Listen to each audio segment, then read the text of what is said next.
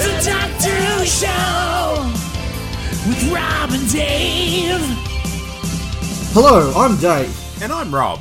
and this is the Doctor Who Show coming at you for the month of July 2021. Rob, how are you? Well, Dave, we're both in lockdown, so we're probably uh, in, in similar sorts of uh, straits. Which, look, you never want to be in lockdown, but if ever there's a time when you have to watch an entire season of New Who for your podcast, uh, it's it's a good time if you're in lockdown because there's a lot of lot of Doctor Who in New Who. It's not bad at all. I've I've watched a lot of things lately, not even just Doctor Who. Yeah, likewise, and we'll talk a bit about that later in the podcast. Now, last episode we said this would be a deep dive into a, a new Who season. We put four nominations up on our Twitter feed for you, our wonderful listeners, to vote for. And shall I read the scores, Rob? Oh, please, Dave. So, in fourth place, not doing very well at all, was season 7A with 9.3% of the vote. Yes. Listeners were very kind, and only 14.6 of you voted for Series 6, my least favourite season of Doctor Who ever. Um, so, which, which, look, it might have been interesting to get my take on it again, but um, might have been a quite negative episode, I'm scared to say. I, I couldn't get it over the line, unfortunately. Anyway, Uh, doing quite well, though. Series 9, Yeah. 35.4%. percent But an easy winner this time was Series 2 with 40.7% of the vote. So tonight, Rob, we are discussing the difficult second series of New Doctor Who, or David Tennant's glorious debut as the most popular Doctor ever. what will it Which be? is it? What will it be?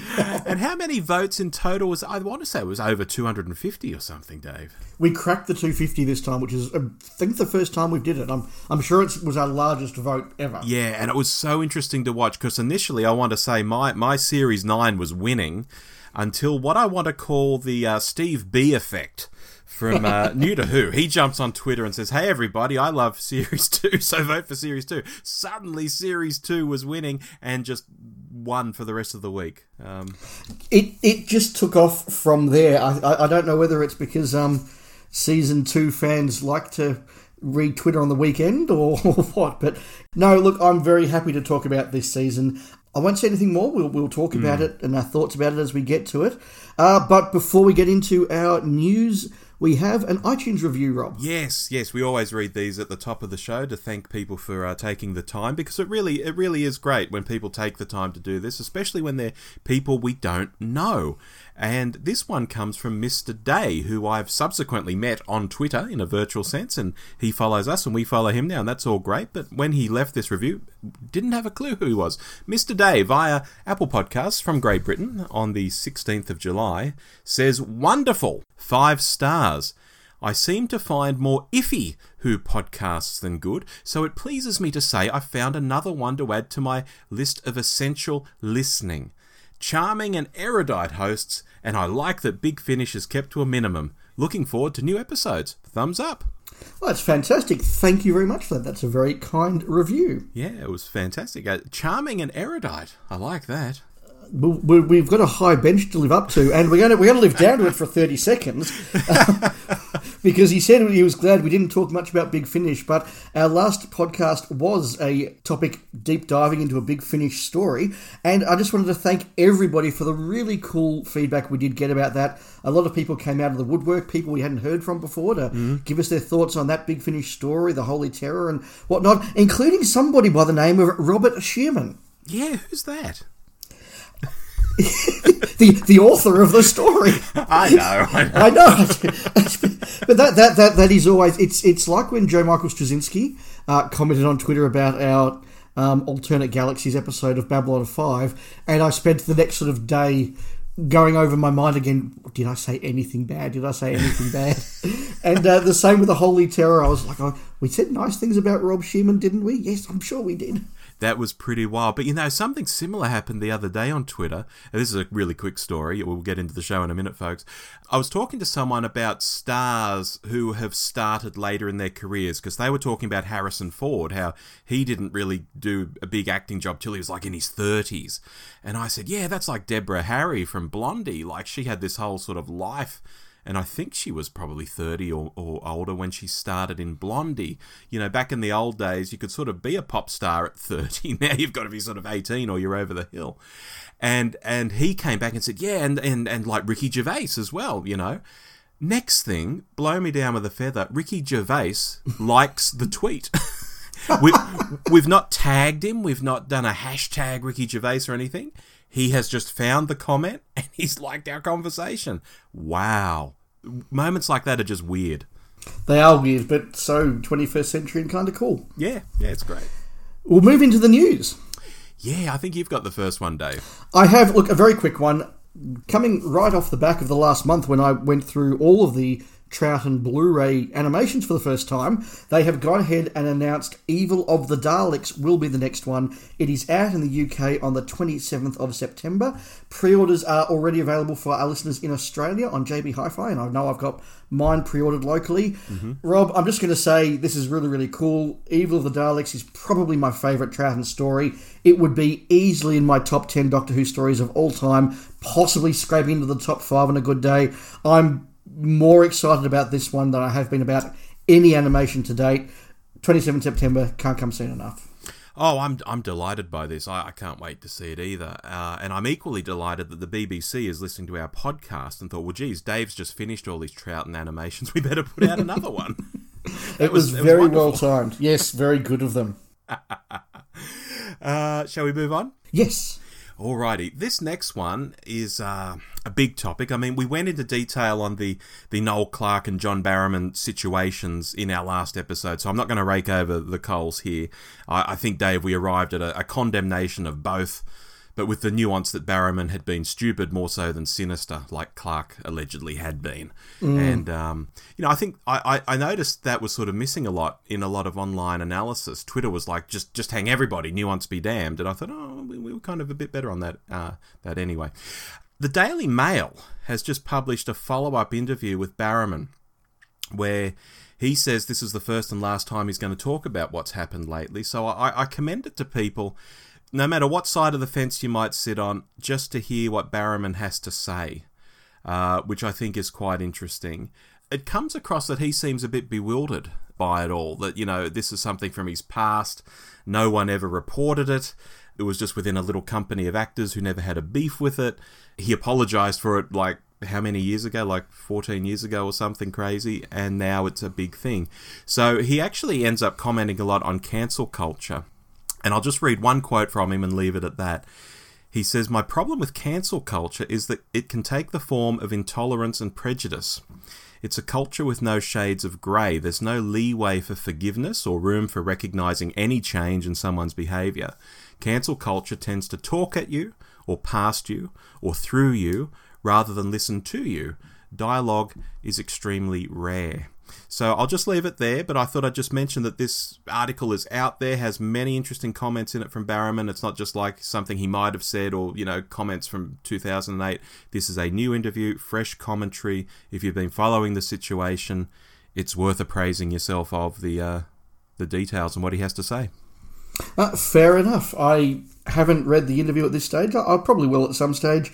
Uh, I feel as though I said everything I had to say on the topic last month, and mm. I'll leave it to listeners to read it if they want and form their own conclusions. Yeah, absolutely.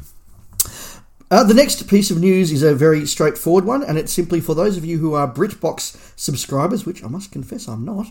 Uh, the spin off series, The Sarah Jane Adventures, is now coming to BritBox, along with Primeval and Being Human, which I have watched once back when it was sort of, you know, really big, and that, that wasn't a bad little series.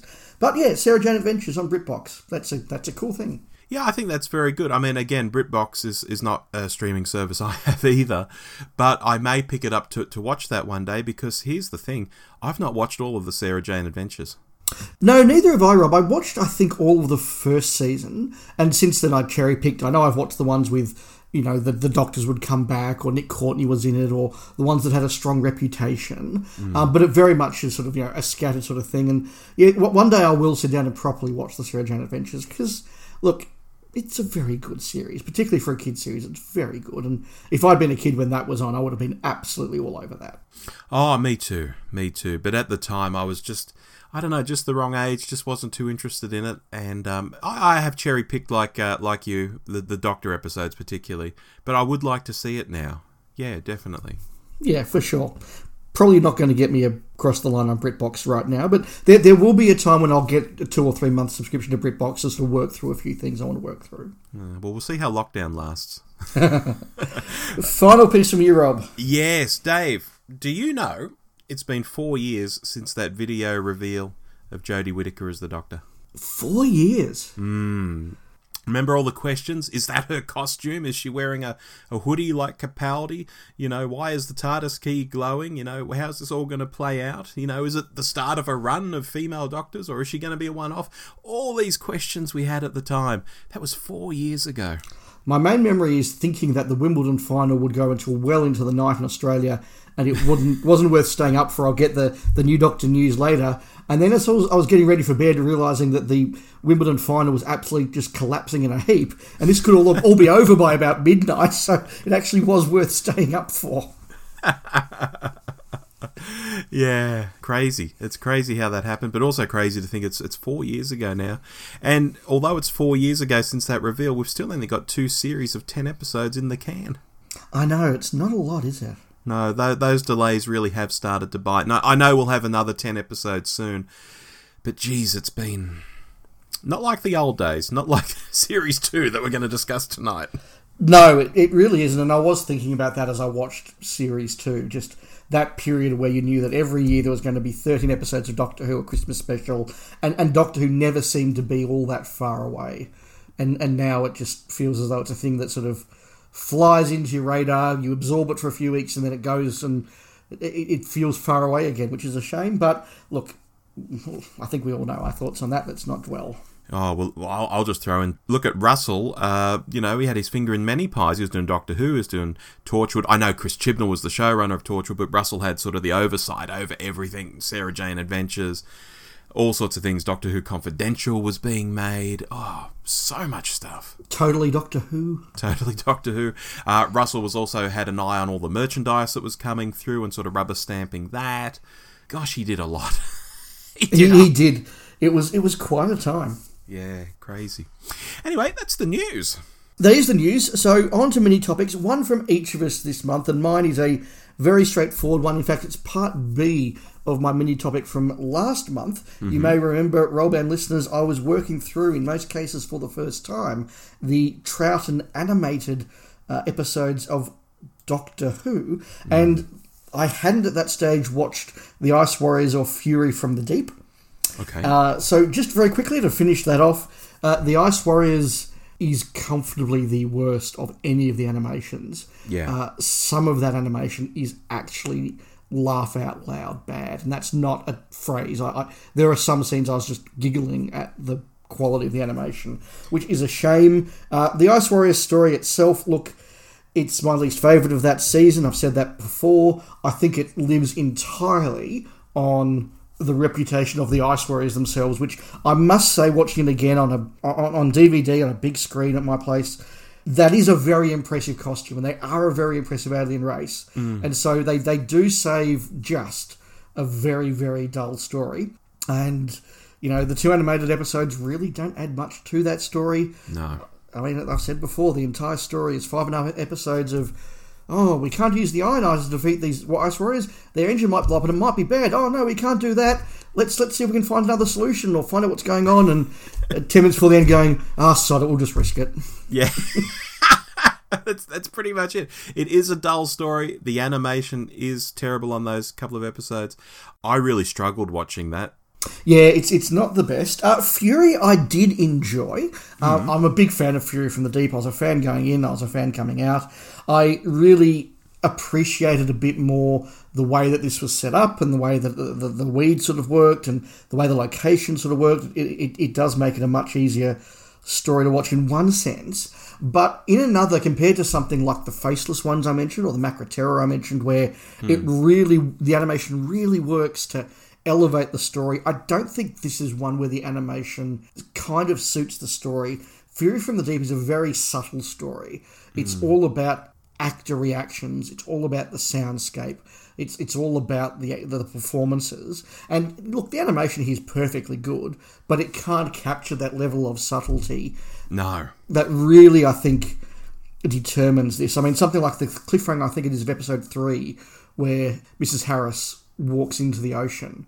You know, an animation can't quite capture that in the way that I think it, it, it needs to, uh, which is a shame. But look, it's still a really good story, and I enjoyed seeing it. And it's come a long way from the first time I ever encountered Fury from the Deep, which was on bootleg audio via the Doctor Who Club of Victoria's audio library, which was a sort of a multi generation a copy of these soundtracks, mostly recorded by putting a microphone in front of a TV speaker, and and you know, and, listening to Doctor talking like, like that's about the quality of it, and particularly these sort of long scenes in Fury from the Deep, which is just you know lots of weed, uh, lots of heartbeats, lots of screaming, and you just hadn't a clue what was going on. So uh, good, but um, I, I I think Faceless Ones is probably my pick, not not of the good stories, but just of the the animation itself that really, really lifted and sold a story to a whole new level for me. Yeah, I mean, you talk about it coming a long way from, from those tape days, and and it's true.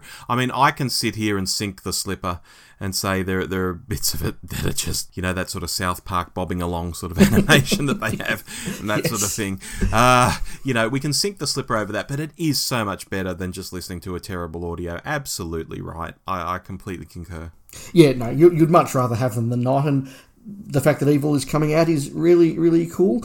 In the meantime, I'll just give a foreshadowing. My season 24 box set did arrive during the month. I've only just been able to start it because I have been watching 13 episodes of New Doctor Who.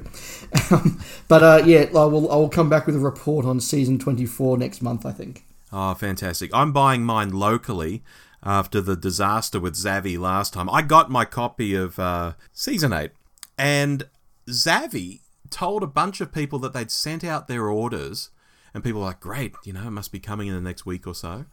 And then a week or so later said, oh, no, you're not getting it. You never had an order. And people were like, "Well, hang on, you, told me you'd actually dispatched something. So was was that a lie? You know, I, I never quite got to the bottom of that. But that happened to some people. Some people we even actually know. And I thought, oh, I'm not going to risk it with Zavvi next time. They don't seem to, to know what they're doing. So I've just bought mine locally. I'll get it in what two or three months' time. Yeah, I had a terrible run with Zavvi as well with season eight. Mine took about ten weeks to arrive, um, but it did eventually arrive. Um, I'd already pre-ordered season twenty four at the time, so I thought, look, I won't cancel it. The, the worst that happens is that you know I don't get one; I can get it locally. Um, but it did it did come sort of in pretty good time this time. I have ordered Evil of the Daleks locally, um, and I've ordered the Web of Fear re- reissue locally. Whether I order the next box set locally or through the UK, I don't know. I don't know. It's a bit of a coin toss. Uh, one other thing I want to mention as we're talking Troughton tonight, Dave. Before we came on air, I ordered from Character Options the new Pat Troughton and TARDIS set, which is a Abominable Snowman uh, set. So Pat's in his fur coat, and the TARDIS actually has light effects, I believe, maybe even sound, which uh, which I'm quite excited about getting. I might get that in a couple of weeks' time. Oh, I had seen a few rumours about that. That does actually look pretty cool. Yes, it's an online exclusive. Right, I'm, I'm personally just waiting for the next couple of History of the Dalek sets to be announced. They're, uh, Yeah. they're what I'm after. Yeah, they look very cool. Uh, shall we move on to the next mini topic? Uh, yes, one from you, please. Yeah, I wanted to talk a little, uh, and people might even roll their eyes when they hear this because it's such old news now. Ollie, Ollie Alexander as the Doctor. I wanted to raise this issue because it happened a little while back, and within a day or so, I think a, a rep for him basically shot the rumor down and said, "No, that's crazy." You know, it was quite a funny sort of rebuttal. Actually, it said something about him meeting Cybermen or something. It was it was it was quite camp and funny. Um, I know why I wanted to mention it though, because in making the show notes, we were talking, and I think you have some thoughts on the topic too. So I, I have something to say which I might hold off saying. Dave, your thoughts on this whole rumor Ollie Alexander is the doctor? You know, is it just because he's a hot actor at the moment, or why did that happen? Yeah, look, I think there's a couple of things to say here. Um, part of it is the sort of the meta discussion, and part of it is the actual discussion. Do I think that Ollie Alexander is a good and weird and interesting actor? Yes, I do. Um, I think that he is very much the, the hot property of the moment. It's a Sin was a huge success. I think it's it's the most downloaded show that Channel 4's had in the UK or something like that. Really? wow. I, I- I know that a lot of my friends, even people I wouldn't necessarily expect um, to have watched it, did watch it. That everybody loved it. Um, Alexander takes a character who is deliberately imperfect, you know, at times arrogant, at times narcissistic, um, at times kind, at times wonderful, at times selfish. He takes a real, gotta say, a very realistic character. I know people like that. yeah, I was going to say that sounds like a real person. Yeah, he, he takes a very real flawed person and and makes you in the end, you know, weep for their passing. Mm. He, he, he was very successful. Do I think that he's somebody who would be a perfect fit for the Doctor? No, he probably wouldn't be on my list, but I'm not going to think too much about it, given it did disappear fairly quickly. But I had a couple of thoughts when this did come out, just as a you know indication of fandom. You know, part of it is that you know there have always been these rumours that anybody who's sort of hot property at the moment and is having a bit of a publicity splash tends to get linked with the Doctor. That that's fine. I did note though that there are times though when these rumours are correct. I would say that Tennant, Capaldi, and Whittaker, at the time they were announced as the Doctor, they were, I think, the most expected announcement, certainly amongst fandom. Hmm. But the key difference there was. At that stage, we knew that the current actor playing the Doctor was departing, and they were searching for and going to cast a new Doctor. Jodie has not left the TARDIS yet. Jodie is about to do a whole new series. No one has announced that she's going, and yet people are jumping on rumours about her replacement already. Yeah, well, look, just before I get onto Ollie Alexander, I'll, I'll say that, you know, more rumours are out there this past week. One YouTube channel was talking about a regeneration having been filmed using a male and a female uh, actor in a one of those green onesies with the, the green hood over the head so that Jodie can morph into a man or a woman uh, who hasn't been picked yet. And I thought, well, this flies in the face of Jodie recording two more stories to be specials, you know, for next year. So maybe this is just rubbish, or maybe there are no specials, and maybe she will regenerate at the end of this series. I don't know. But I thought that was kind of interesting. It was kind of talking about the special effects involved. I thought that's a, it's an imaginative sort of rumor at the very least. Am I correct in my memory that at the time Christopher Eccleston filmed his regeneration, David Tennant Wasn't there. certainly wasn't there. I don't know if he'd been cast, but certainly wasn't there. That's right. He certainly Yeah. wasn't there because Yeah. I think it would have happened relatively early that year, or maybe even the year before. Because when did that series start? Start around Easter, didn't it? So Hmm. That's right. yeah, so they they had probably filmed it the year before, um, and I don't think he had been. No. No. Anyway, my quick thoughts on Ollie Alexander. I was really disappointed with the way the story was sold in the press. News outlets got the most outrageous images of Ollie you can imagine, at least for a newspaper audience, a PG sort of audience. And they were saying, it's the new doctor. And I get why they did it, but all it served to do was just drive a certain kind of fan into having an aneurysm. Like, you know, we can't have a bloke with dyed hair, you know, showing his nipples, you know, uh, you know. Yeah, as if that would be his costume if he was cast. Well, precisely.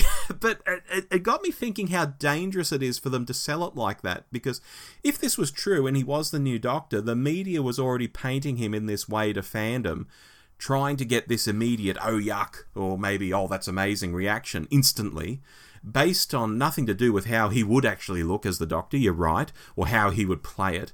I think it was trolling. I really think it was trolling. So I pulled out a picture of Ollie no makeup, no weird clothes, his hair sort of grown out because he has it chopped off quite severely. But with his hair grown out, it's it's curly. He, he sort of looked like a young Tom Baker. Hmm. And you know, I put that out there, and I bet heaps of people who were saying, "Oh yuck," to the pictures in the media might have looked at that and even had the opposite reaction. Thought, "Oh, he looks he looks great. He looks quite young and doctorish. That's wonderful." And I think this is the power of the media to to make or break people or make or break ideas or whatever, and it was used in this really loose and, and really pathetic way to this story as it was breaking. And I thought, oh, that's quite damaging. In, in the end, it doesn't matter because he's not going to be the doctor. I get all of that. But just at the time, I thought, that's, hmm, I'm, I, mm, I don't like that. Yeah, it, it, it also potentially sets, or would have set him up not to fail, but to have a difficult thing. In in, the same way that Jodie Whittaker was always going to be in some way by some people judged against the, the, the metric of being the first woman doctor, the first female mm. doctor, Yeah. Uh, um, which you know is, is a reality, but it's not a fair metric against which to judge her. The idea that were Ollie Alexander or another openly gay actor cast, they would be judged as the first gay doctor, and mm. you know, given given that the sexuality of the doctor generally has very little to do with the actual character itself, and given that they are you know acting. Yes. Um, you know that that really is that's even more irrelevant than the gender of the actor or you know the skin color of the actor. Um, Yeah. You know what what an actor does when they go back to the uh, hotel afterwards. I mean, you know, just Christ. I mean, goodness, we judge some of the. Um, if we judge Patrick Troughton on, you know, what he got up to at hotels, you know, it's just, Oh, just- yes. it's, it's just ridiculous. It's ridiculous, and but but it, you're you're right. It did sort of feel like the start of a let's judge this guy as a gay doctor, not as the doctor. In the same way that people j- like to judge Jodie as the woman doctor, not just the doctor. yeah. Yeah. Really well said. That's exactly where I was heading. Yeah, well, it seems as though we were in uh, in the same mind on that. But main topic time. Here it comes. Series 2. So, Series 2 goes out 2006. We'd come off the back of the Christopher Eccleston season. We we were, I think, most of us, and a lot of fans, we know, pretty blown away by just how good that season was. It was renewed for, I think, another two seasons off the back of that pretty quickly. Yes. Eccleston walked before the season was even over. David Tennant, I think. Now, I think this this is the first point I'm going to make before we even get into the rest of the discussion. is, is my memory correct that there were people saying David Tennant has been lined up to be the the tenth Doctor? I'd have to look this up. I want to say Eccleston's departure was known a week or two into the season starting? Or am I misremembering? I, th- I think it was. And I, I certainly remember David Tennant's name being in the mix very, very early. And, and, I definitely remember somebody saying to me, oh, you know, David Tennant's sort of been groomed for the role. Like, they couldn't give him to him first, but uh, they're keeping him on side and he, he's going to get the role second. Uh, so he, he, he very much felt like he was going to win, go into the role. But we're, we're, we're, going, we're going a bit too quickly. let's, let's pause. Rob, hmm. your memory of being a fan as Series 2 was coming out. Well, I, I certainly was there, and I was a fan. I watched it as it came out. The Christmas invasion obviously had happened at this point, and I'd felt a bit iffy about that. Primarily because the Doctor is not in a lot of it. they've, they've- they've got him asleep in bed, and like it's actually not a bad story. But at the time when that was my first taste of David Tennant as the Doctor, I was I was kind of iffy. But by the end, I knew this was a Doctor I wanted to see more of. And suddenly we get into series two and whoosh we've got more alien worlds than the season before.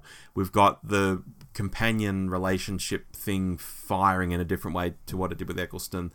The series quickly moves into I want to say an imperial phase. Do you know that term, Dave? If I say Yes, imperial yes. phase, okay, yeah.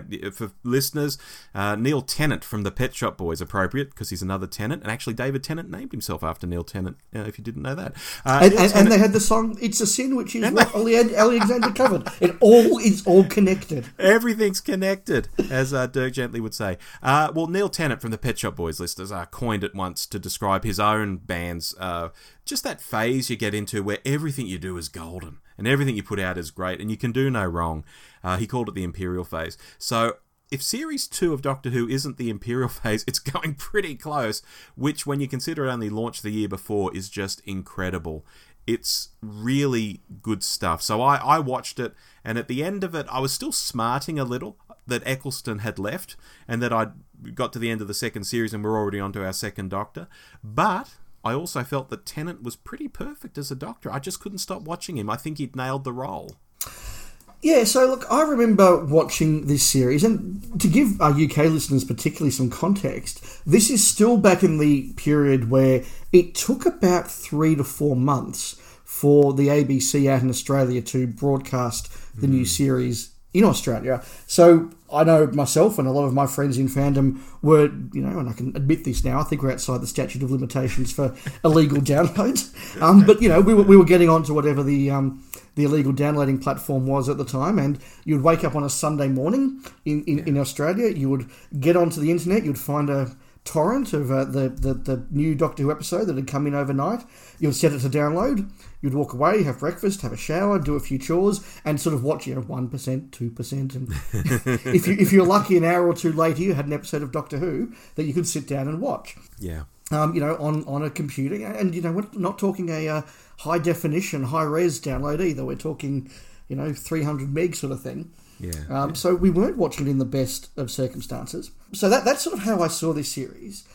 The big thing that I took away from it, and, and the Christmas invasion really enhanced this. Myself and a lot of the people I was talking to in fandom at the time locally really liked Series 1. We really liked Eccleston. We were surprised at how much we liked Billie Piper. Mm-hmm. We also had this sort of ongoing resentment's not the right word, doubt's not the right word, negativity's not the right word, but a blend of sort of a bit of all of that about the fact that this wasn't quite the Doctor Who we remembered from our childhood. It, it, it was a little bit more populist, a little bit more. We use the word soap opera-ish. It's, it's not quite correct, but it, it, it encapsulated that that sort of feeling. Now we didn't sit there and go, "Well, this is terrible." We're never watching it. It's awful. We said, but, but we would say, you know what? We wish it didn't have all this soapy stuff in there, but we appreciate that for it to be the number one show on a Saturday night, that's what it has to have in twenty in two thousand and six. Uh, we, we accepted that that was part of it. Now, now we didn't need to know who the companion's mum was. We didn't need to come back and visit her. We didn't need to know who the companion's boyfriend was. We didn't need there to be sexual tension in this artist because, you know, we're sad fanboys who just want lots of cool monsters and, and lots of alien races and, and, you know, William Hartnell is the doctor. Um, Yes. You know, th- those days are gone. So we accepted it and we understood why. You know, for, for Doctor Who to be a success, it couldn't be the show that we wanted. It couldn't be Babylon 5 or Firefly, you know, shows that would have a very small niche audience and be cancelled before their time. But that, that tension really defined Series 2 for me. And, and as I'm watching it back now, kind of kind of free of that tension, that that's going to be a big frame through which I'm going to talk about this rewatch that we've we've done. And my other big memory is um, to do with the spoiler men, which I'll get to when we get to uh, the relevant episode. Uh, in terms of David Tennant, I didn't really know him. I'd, I'd seen him in Taking Over the Asylum. I'd seen him in The Bill, where he was exceptionally good, you know, memorably good in that episode of The Bill. And if you haven't seen that, I, I strongly encourage you, if you can, go and find his episode of The Bill. He is so, so good in that. So that's my memories. Rob, thoughts going into the rewatch? Yeah, well, look, I've, I've already given away so much, so I, I wasn't dreading this. It's it's always been a series I've been pretty okay with, you know, and, and obviously one I think that's come in for a bit of revisionism and a bit of stick over the years from from fandom broadly, and I'd hear these things out there and think, wow, that's not that's not my experience at all. At least not how I remember it. So, although there are some episodes here that I'd maybe seen every year or two for the past 15 years and I'm quite familiar with, there are others I'd barely seen at all since transmission. So, I was looking forward to this concept of watching it all again in order and seeing if the memory cheated or was I right all along or, or what was the situation going to be because there there is I'm not sure if you'll agree or not to me, there is kind of sort of a revisionism and a bit of a backlash against Tennant and this season out there. There's certainly a backlash against Tennant a bit. Um, that that is certainly true. I- I- against the season, uh, I- I'm not sure. Possibly a little bit. I was thinking in the way people say, you know, Tennant and Piper, they're so smug and it's just so terrible. And, you know, Now you see, this is my this is my problem because I, I can't really call that a backlash because I was saying it at the time. okay. and, and that's that's sort of you know my, my thoughts going in. I was I was quite surprised. I, I I know that there are a number of episodes of Doctor Who across all of the seasons that I have watched once on transmission and, and never gone back to. Um, that that is the big difference for me between the classic and the new. Uh, the- every classic season, every classic story I've seen many times, and I will go back and watch a whole season, even the bits I don't like. New Who, I will rewatch episodes, but I will pick the ones I want to rewatch. Hmm. I was really surprised though when I went back to rewatch this. I did, did a bit of a count. Six out of the thirteen I have not watched since they were first broadcast in 2006. So for almost half the seasons, is only the second time ever I've seen it. Wow. So, so that that was really interesting for me. I have long had the view, and I certainly had the view going into this watch, that this was comfortably the weakest of the RTD seasons. Like comfortably, you know, by by some margin, the weakest of the RTD seasons, possibly the weakest of the first five. Uh, so that again is something I was sort of looking for. Like, have I been overly harsh on this? Uh, How, how does it perform? And and there is a certain element as well. uh, And I thought about this as I've watched a lot of fans on Twitter and social media in this last few weeks receiving their season 24 Blu-rays and going, "Isn't this a wonderful, fun, rompy season? How much we're enjoying this?" And go, "Gee, we weren't saying that in 1987." No, not You at all. we weren't saying that in 1987, but but but you know when you're watching an episode of Doctor Who and the whole series hinges on this being good, you, you judge it one way. When you watch something that is broadcast, it's now what what 15 years ago. Yeah. You don't have that expectation, you don't have that judgment, and you can look at it differently. So they're, they're all the frames around which I am watching this series. Any points you want to make in general before we go into the episodes, Rob? No, I reckon we should rip in, Dave, because there's a lot to talk about. Well, would you like to kick us off with New Earth? I can indeed. Um, New Earth, I think, aside from a pretty weak resolution, which is spoilers, everybody, mixing every drug in the world to cure every disease in the world, and then doubling down on how stupid that is by then letting the cure suddenly become just touch. People, people who got touched with the uh, with the uh, solution can now just go up and, and touch another person with all these diseases, and they get cured as well instantly. It it's a bit silly, but aside from that, I think this is actually a really entertaining sort of story. You know, Tennant and Piper have a lot of fun with the body swaps. Um, and in fact, since I watched this, and my wife was sort of watching over my shoulder because she's she's seen all these episodes too, but she was watching over my shoulder. That particular bit where Tennant is possessed by Cassandra, and he says, "You like it." to to Billie, ah, that's just become a common refrain in our house ever since then. uh, you know, you like it. you know, whether it's making a piece of toast, you like it, or whatever. Uh, it's quite fun.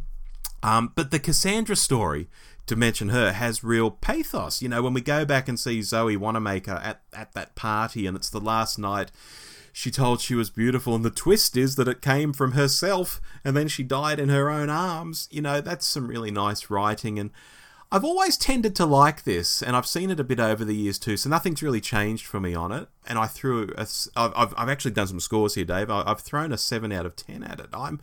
I'm pretty okay with it. It's not genius, it's not brilliant. I'm okay with it though. Yeah, I'm okay with it too. This is an episode that very much went up in my estimation watching it back for the second time ever. There are things in here that I don't like, I'll get to in a moment, but as a piece of 45 minute enjoyable Saturday afternoon television, which which I can now judge it as because it's not the big new opener of the big new season and how's the new Doctor going to go and how's the new series going to be. It's just hey, I'm going to watch this and have a bit of fun. It it mm. absolutely works, and yeah, look, getting Zoe Wanamaker actually to appear as an actress, a three dimensional actress, uh, rather than just a voice on a you know bad special effect.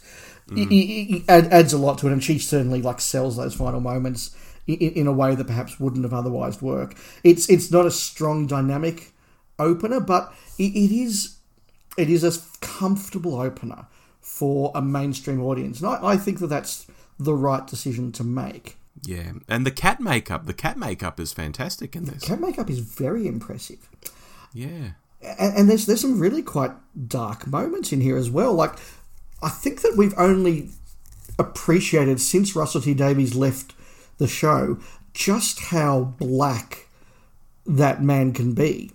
Oh, there's dark moments in all these stories. There, there is, but I think we, we at the time of watching them, we sort of thought of Russell T Davies as a, oh fabulous, all marvelous, all having so much fun. You know, you know that's the sort of avuncular personality that we had. Oh, you know, and uh, we we didn't quite understand just how black the guy's writing could be. But but looking back now, you certainly see it in, in even something as sort of light and fluffy as this. Um, I was very interested that I went into these episodes remembering that I, I loathed the Doctor and Rose in this season. So I was very interested because I really like David Tennant in this. He's really charming and engaging and fun and energetic. I, I really liked Rose in this. She's really strong. Her stuff with Cassandra's really good. But Rose and the Doctor together, I still disliked. Okay. I don't like the way they work with each other. How that evolves over the season, we'll see. Um, and I also noted it was the first reference to the Lonely God, which is just something that makes me go, "Ah, ah, ah, ah don't like that. He's not a god. He's just a he's just a bloke wandering the universe aimlessly. It's thrown. It's just thrown in there. And another thing that's thrown in there is the face of Bo. Like I'd forgotten those scenes were in there, and and that, there it is. There comes the music. There he is, and they just get into this sort of mythos and world building straight away because that'll become a much bigger thing. It's really weird as well. He's, he's in there and it's sort of made a big deal of, and then he says something cryptic and buggers off. Yeah. Yeah, earlier on the cat's like, "Oh, he's dying. It's so sad." he's not dying at all. he just be- beams up to the Enterprise or something. I don't know He's what just- happens. He's not dying. He's just bored. uh, no, look, this this this was a fun, simple story. Uh, I haven't given marks out of ten, but as I'm going through, I promise to give it a letter grade. I'm giving this a simple C. Yeah, C is fair. Tooth and Claw Dave is next. Do you want to lead with this one? Tooth and Claw, another one that I've rewatched for the first time. This was nothing like I remembered it. Really? I could have sworn that Prince Albert was in this story, and he's clearly not. The, Wow. the, the wolf was in far more than I remember it being. I'd forgotten a whole lot of the subplot with the servants, and there's some really good story in this. There's there's a really good cracking yarn in this, and, and I thought it was very very good. Um, it's very by the numbers, but it's a fun adventure. It's better than I remember. Couple of negatives though. Rose and the Doctor are bloody annoying in this, and and that clouded my entire memory of this. When I when I was looking back at this story, I said that's the one where the Doctor and Rose are just so juvenile and so annoying. Um, they they're not taking it all seriously, and that clouded my whole judgment. But again, when they're separated off and they've got the Rose plot and the Doctor plot, they're fantastic. They're brilliant. So it was- my memory, my memory was cheating there as well. They were far better than I remembered. Queen Victoria, I've got to say, is terrible in this. I, I don't think the performance from uh, Miss Collins is particularly strong. I think the writing is terrible, and, and it's it's the no effort cliche version of Queen Victoria. It's not the actual Queen Victoria who you, you read her diaries or you read what about what others wrote about her, particularly at this time of her life, and and she was a very fun, witty, lively mm. companion. You know, she she y- y- yes, she was in mourning for a long time, and yes, she was very austere in some ways. But but people talk about this real bubbly personality that she had, and it's not here. And I don't think she was played well, so that was a big detraction. But the ending was really cool. We need to talk about the Torchwood thing, but look, yeah, I, I, I was impressed. My bad memories of this were only a small part of a much bigger and better story. Yeah, I mean, I, I've made a note that this is the episode where Tennant and Piper get very matey and they're having a laugh and, you know, all that, even more than in the previous episode. Yeah, And- they're they're, uh, they're they're up there with the Channel Nine commentary team as the matiest mates who ever mated on television. But at the same time, I want to say across these episodes, I don't think it's as much of a thing as people make it out to be. yes, Because here we've had the first episode where it didn't really happen. Here, yes, yes, it's happening. I mean, it actually makes me laugh. Like when Piper does her Scots accent, and Tennant's like, "Oh no, no, no, don't do that," and she goes, "Hoots, mon." that's actually pitch perfect. I laugh out loud when I see that. yes, that know? was good. Yes, Uh, so that's good. And and like New Earth, I've never really had a beef with that story. I, I think I've always thought it was quite fun. The explanation for the werewolf is is credible. I don't know why the monks had to be kung fu monks. Well, I guess it was for the spectacle of getting into those red outfits and you know zooming through the air and doing gymnastics and things. But they didn't have to be that. You know that that kind of that almost takes me out of it. It's like, why are these blokes bloody kung fu monks in the middle of yeah. Scotland? Uh, uh, w- w- whenever something like that happens, I, I I try to imagine Russell T Davies going, "The monks are going to be kung fu monks. Don't don't ask why. It'll just it'll just be marvelous. It'll be so much fun." Yeah, exactly right. So, so yeah, look, uh, look. There's a lot to enjoy here for me. I, it, it's another I've seen a bit over the years, so I'm, I'm very familiar with it, and I think it's slightly better than New Earth. I threw a seven and a half at it. Yeah, I've given it a B. The, the, the weak aspects are there. There are horrible Rose and Doctor moments. Victoria is poor, but but they are not nearly the whole story. There's a lot of good No. going on here, um, and, and I think it is it is a shame that in my memory and in the memory of others, I think those negatives have detracted from a pretty good cracking story. Torchwood is obviously founded here. I don't think we need to Yes. say much more than that, other than I think by this stage we knew that Torchwood was a thing that was coming. We knew we knew there would be a series called Torchwood. Yes. Yes, so this was obviously ah, oh they're, they're, they're doing an arc. Ooh, okay. Yeah, it's pretty cool actually. It gets mentioned a few times throughout this season too. So yes, you've given it a seven. I'm giving it a B. Okie dokie. Next up is School Reunion, and I'll take lead. This one I remembered being all about DeFeels, you know, because how great was it to see Sarah Jane back, and how great was it to see K9 back, and I don't even like K9, and I was happy to see him back. Plus, there's all this great dialogue, like Mickey saying, "Oh, the missus and the ex," you know, and all, all that sort of thing. Uh, again, it's another story I've seen a bit of over the years, but I think in this case it's kind of a game of diminishing returns. As the more you look at it, the worse the creatures look. There's so many loose ends that don't feel credible, like, you know, all the, the school staff being eaten, and, and that's fine. Or a kid blows up the school, and that's fine. I, I get that it's meant to appeal to kids, and kids apparently want to blow up the school, but even as a kid, I think I'd be a bit shocked at someone blowing up the school. what are you doing? You can't blow up the school. Anyway, I sound down on it. I'm really not. It's still actually an 8 out of 10 story for me, if truth be told. But I have found that the first impression it left on me was, was huge, and it's diminished over time in this case. I agree with some of that. Mm-hmm. Let me just reminisce, though, for a moment back into 2006. The night before this came out, so the Saturday evening here in Australia before we saw it on a Sunday morning, was the Bucks night for a friend of ours in this circle of Doctor Who fans that I, I was a part of. And we started off with a, a, a big steak dinner. We had a tradition in this group that at Bucks nights we all went to this particular steak restaurant, and, and the Buck had to eat a kilo of steak.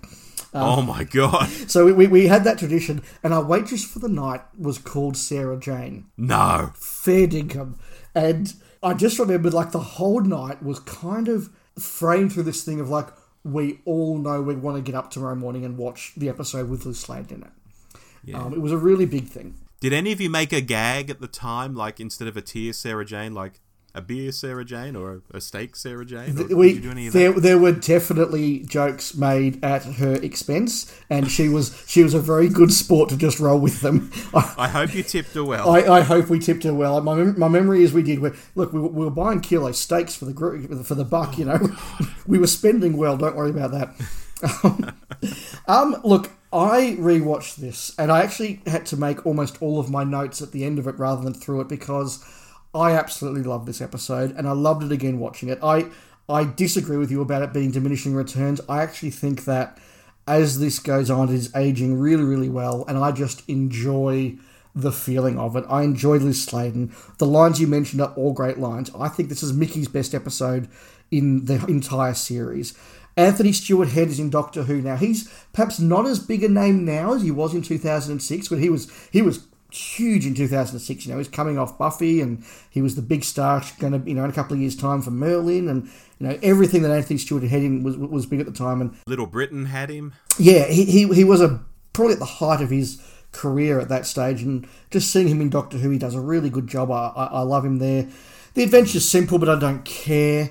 Uh, Rose and the Doctor are much better here, and I suspect that being written by somebody other than RTD is actually a good thing. And that's bearing out my comment that they're not obnoxious in every episode. That's absolutely right. They're, they're really not. In fact, the dialogue between Rose and Sarah Jane is some of the best stuff in, in the episode. Um, Yeah. Although the, the dialogue between Tennant and Sarah Jane, and for, for me, this is where Tennant arrives in the role, where he shows he really can bring it down a notch and, and have that very that that real power and, and depth to the Doctor that I really look for. I think that's here. Is it perfect? No. Look, I agree with you. The Krillitane effects, uh, they have dated terribly. They they don't just look like you know slightly older bits of CGI. They look like bad CGI. They, they they have aged very very badly. Um, but that's really my only criticism of it. Yeah, it's simple, but I don't care. Um, I do wonder what the kids made of K9. Whether a, a kid you know watching for the first time at the age of eight or nine in 2006 would have gone, "That's a cool robot dog," or whether they're like, "What the hell is that?" Don't know the answer to that. Genuine, genuine question I put out there. Uh, I'm giving this an A. Yeah, well, a, a from you, eight out of ten for me. It is a good good episode.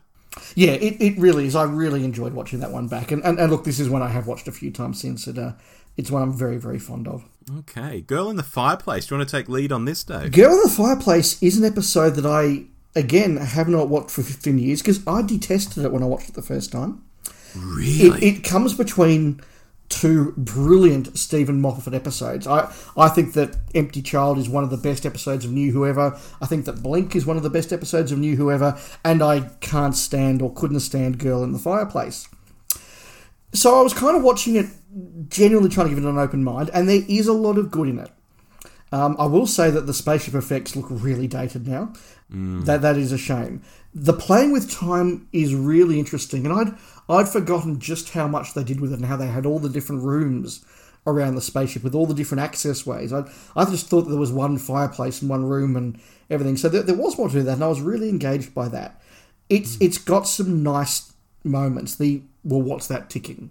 That's a really cool moment. The design of the robots is a really cool design. However, I hate the kiss. right. I don't buy the romance.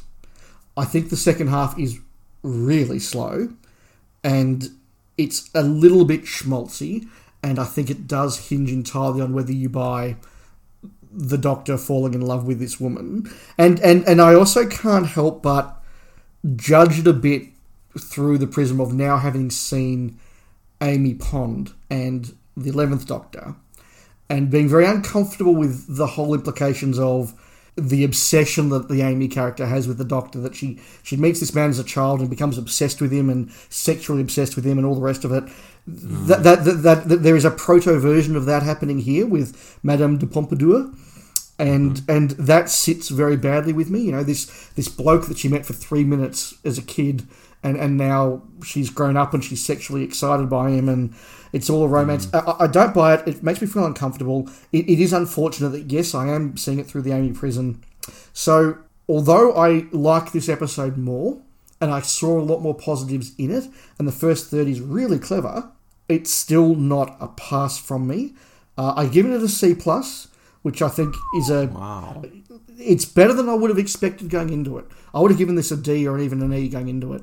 Um, so it went up in my estimation, but only so far. I don't buy what's at the heart of this. Well, we're going to diverge here quite a bit, Dave. Awesome, awesome. I like it when we do that.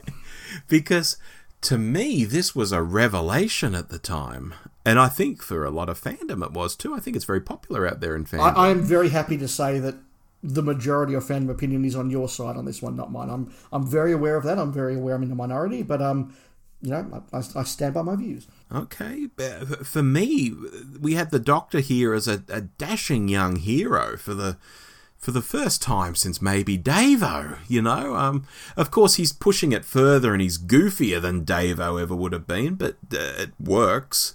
The premise to me is great. We and we get one of those unquiet dead endings where you know, like we learn how Dickens died. Here we have the Doctor told that Madame de Pompadour has died, and and all of that. That's that's a great ending. But before all of that, those clockwork robots, you're quite right, are really beautiful to look at. They're a mm. real mystery the creepy ship with the human parts built into it, like the beating heart when Mickey looks behind that hatch and there's a heart in there. It's like, oh my god, this is Event Horizon or something. Yeah. This is this is quite nuts. Let me emphasize that stuff was really cool, and I'd forgotten, and I was really impressed by it this time. Cool, cool, yeah. So this has got a bit of everything to me. Even the absurdity of having the horse on the spaceship.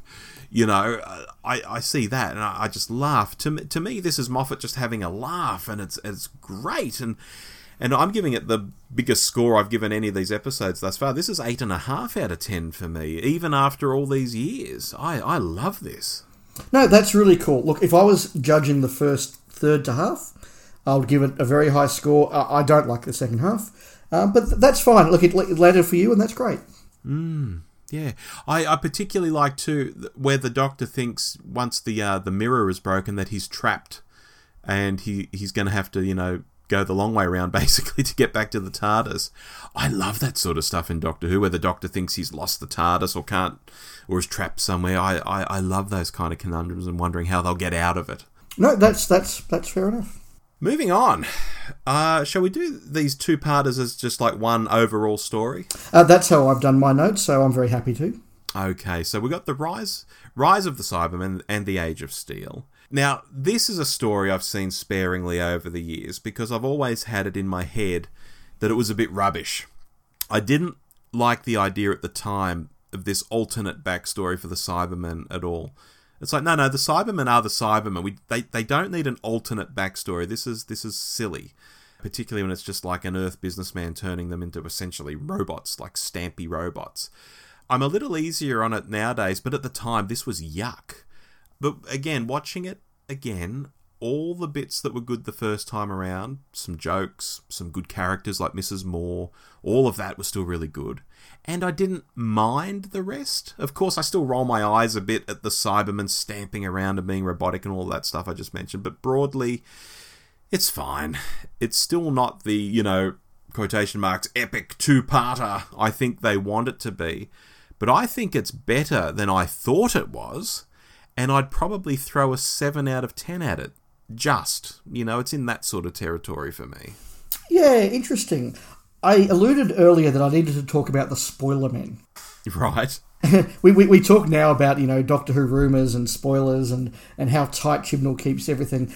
I can remember just how desperate the production team was to try and convince us that the Cybermen might not be back for episode for, for series two. Like I know we did the Daleks last time, and you all you all think we're going to do the Cybermen this time, but we- we might not. You know, until we say it, it's not happening, and it's all just rumors. And we uh, we again in our circle of friends started to refer to them as the spoiler men from then on in because you know you can't say Cybermen. You know the production team and, and, and even now occasionally in a conversation we'll just reference spoiler men rather than Cybermen. So uh, just a fun little thing. Then my memories of this Rob, were very similar to yours. And I have rewatched it since, but not for a long time. Hmm. I watched Rise of the Cybermen. At the end of that, I, I was actually really enjoying myself. I thought this is hmm. a really fun adventure. It, it's got its faults. Now, I stand by my view that Roger Lloyd Pack is the worst piece of miscasting in the whole of Doctor Who. I, I don't know whether he could have done a better job and the direction was wrong. And, you know, this this is a, an example of that. But but you've got this sort of adventure going on, and then you cut to Roger Lloyd Pack sort of doing the, and now I will do a bad thing because I am the bad guy. On Doctor Who. Oh, Yeah. it's so so bad, and and unfortunately, that performance completely fails to sell until really his last scene. th this idea of the, the the desperation that he's is driving him to do it. Like I can see what the script is wanting him to do, and and if this was a a man confronted with his mortality and his failing health and his frailty as a human and desperate to live forever, I could buy that. But instead, he's sort of doing this Superman comic villain thing, and it's terrible. And and I also don't quite buy that the the answer to I want to live forever is to become a Cyberman mm. because given that he's deliberately cutting their humanity out, I, I don't. I just yeah, it, it doesn't quite work for me. So that To, to be fair, though, they convert him against his will. true, but he's still created this thing. Like he, his his aim is to be a Cyberman. Yeah, but maybe with with a mind. Maybe look, Maybe. look, maybe, maybe. So, so look, I- I've, I've, I've emphasised that point because I think it's a big bad point. But, but at the end of it, I was really enjoying this. I was enjoying the setup. I was enjoying the alternate reality. The stuff with the earpods, where everyone, everyone just stops and gets downloaded, is, is just stupid. But it sells a point. I get that. Whatever. Um, you know, don't worry. They'll, they'll all stop it. And they'll, all- they'll all, they'll all have it downloaded, and they'll all it'll be really good. Like, okay, fine. But, but, but that first episode was a cracking little adventure. I really quite enjoyed it. It completely falls apart in the second episode.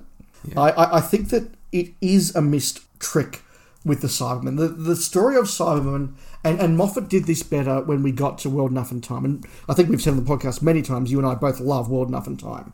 Yes. That, that, that sense of utter despair and utter desperation where you have no choice but to become a Cyberman, to give up some of your humanity. That That is a really important part for me of what makes the Cyberman work. And the idea of just sort of being hypnotized and then pushed into a r- room where a cartoon pair of scissors and some lasers turn you into a robot doesn't work for me. I, it, it, it just doesn't. The resolution's really trite and tacky. There's lots of action that doesn't quite work. Yeah, there's some nice characters, but I thought I was going to love this halfway through. If I was giving Rise of the Cybermen a grade, it would be a B. Mm. Age of Steel would be a D. Altogether, some good adventure, let down by some terrible acting, some bad resolutions, C plus. Uh, did enjoy it, but let down by the ending. Isn't it interesting though that the Cybermen here they just cut out the brain and stick the brain in a machine essentially. So it's not even like the old Cybermen where there was a human body augmented. There's no body at all aside from the brain. But then they're removing all the emotions, and it's like, well, that's kind of what the brain is good for. it's a very strange setup. It is. Do you remember going back, Rob, when everyone was wondering if Mrs. Moore was going to turn out to be Ace? Really? No, I don't remember that at Oh, all. oh, I do. There's like Mrs. Moore. That's a code name for someone. Maybe she's Ace. You know, Wow. I think people were certainly expecting her to be more than she turned out to be, which which is a shame because she's probably one of the best characters in this. I, I will also add, because I've been quite negative, the Ricky, Mickey, Jake stuff is fantastic. That's really clever. It's really well performed. It's really good to look at.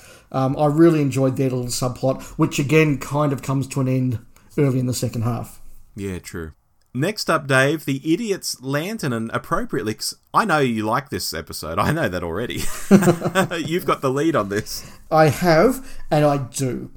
Uh, I love this story so very, very much.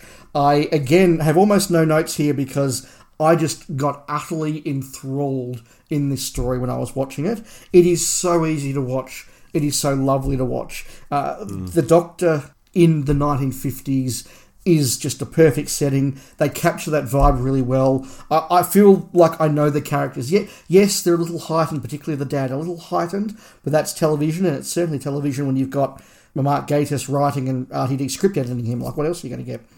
Um, it, it- it all works well. I think it's a really cool villain. I love the resolution, it, the, the, the action, the, the, the doctor on a tower in the wind having to do techie stuff to make the world safe. Look, it's not a classic, it's not a big epic, but it is so lovely to watch. It has a message. The message is not rammed home, but it is so clearly there, and it's such a heartfelt one. This is another A for me. It's there with School Reunion as just a really enjoyable watch and one of my favourites of the season. Love it so much. Rob, do you agree with me? Well, before I get to whether I agree with you or not, I want to mention just Rose broadly in, in the previous episode and this.